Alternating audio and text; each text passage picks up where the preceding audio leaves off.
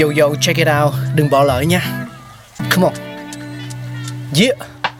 Thankful we got con người sáng tạo mà sống dồi dào tình tuổi trời sao vương cao là tích tắp phát minh đầy ắp xây đắp tương lai có một không hai nhưng liệu có ai còn nhớ dùng Xin được gửi lòng biết ơn vô hạn đến những con người không ngừng sáng tạo, mang đến những phát minh mới thay đổi cuộc sống.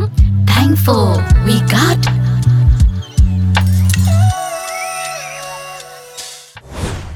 Động cơ hơi nước Hi, xin chào tất cả các bạn thính giả của Pladio. Chúng ta lại tiếp tục tìm hiểu về những phát minh vĩ đại của thế giới trong chương trình ngày hôm nay các bạn nhé.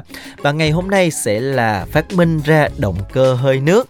Các động cơ hơi nước đầu tiên đóng một cái vai trò là một cái bộ phận chuyển động sơ cấp của nhiều loại máy móc khác nhau như máy bơm này, đầu máy xe lửa, tàu thủy, máy dệt và tạo điều kiện thuận lợi cho sự bùng nổ của cuộc cách mạng công nghiệp lần thứ nhất. Có thể nói đây là một cái phát minh rất là quan trọng và có ích Đầu thế kỷ thứ nhất sau công nguyên, Hero xứ Alexandria, một nhà phát minh người Hy Lạp, đã thiết kế tua bin hơi nước đầu tiên trên thế giới gọi là Eolipai. Thiết bị này bao gồm một quả cầu rỗng có thể quay quanh một trục nằm ngang.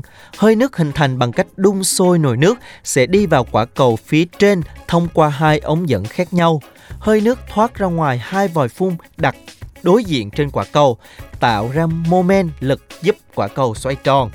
Mặc dù thiết bị này của Hero không được ông ứng dụng để chế tạo ra máy móc nhằm tăng tốc độ sản xuất, tuy nhiên nó vẫn là thiết bị đầu tiên được biết đến có khả năng biến hơi nước thành chuyển động quay. Phải đến thế kỷ 17 thì các nhà khoa học mới tìm cách khai thác nguyên lý hoạt động của Eolipai để ứng dụng vào thực tiễn.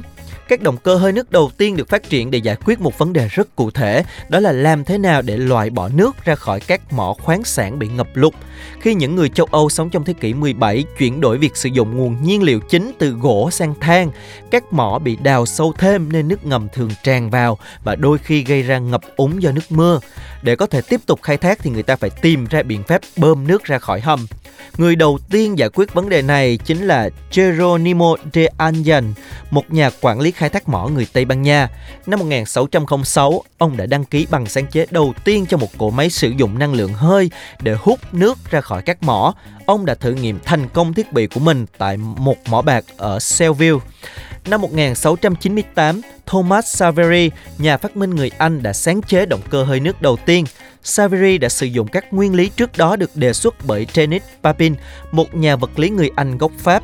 Savery nghĩ ra một hệ thống bơm nước gần như liên tục nhờ sử dụng hai nồi hơi. Nhưng bất chấp sự thành công ban đầu của hệ thống Savery, người ta sớm phát hiện ra rằng động cơ của ông chỉ có khả năng hút nước ở các mỏ có độ sâu nông. Đó chính là vấn đề cần khắc phục. May mắn cho các chủ sở hữu hầm mỏ ở châu Âu, nhà khoa học người Anh Thomas Newcomen đã phát triển một thiết bị tốt hơn để bơm nước ra khỏi các mỏ vào năm 1711. Thiết bị của ông sử dụng động cơ hơi nước chứa cả xi lanh và piston, giúp loại bỏ sự cần thiết của áp suất hơi tích lũy, một điểm hạn chế trong hệ thống của Savery dẫn đến nhiều vụ nổ đáng tiếc. Thiết bị của Newcomen được gọi là động cơ khí quyển bởi vì mức áp suất hơi mà nó sử dụng gần bằng áp suất khí quyển. Mặc dù đã có nhiều cải tiến, nhưng động cơ khí quyển của ông vẫn bộc lộ một số hạn chế.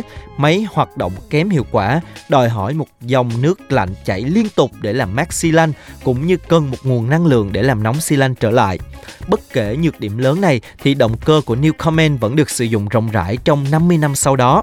Đến năm 1765 thì James Watt, một kỹ sư người Scotland đã tìm cách cải tiến động cơ trên Watt nhận thấy loại động cơ này sử dụng một lượng hơi nước quá lớn và để khắc phục điều này thì cần phải loại bỏ việc làm mát và hâm nóng liên tục xi lanh hơi. Cuối cùng Watt đã phát triển một bình ngưng tụ riêng biệt cho phép xi lanh hơi duy trì ở nhiệt độ không đổi, làm tăng gấp đôi công suất của động cơ Newcomen.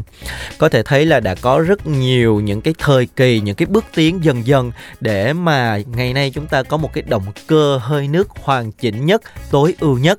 Xin được cảm ơn tất cả các nhà khoa học và cũng cảm ơn tất cả các bạn đã lắng nghe chương trình ngày hôm nay. Hẹn gặp lại các bạn ở những số tiếp theo nhé.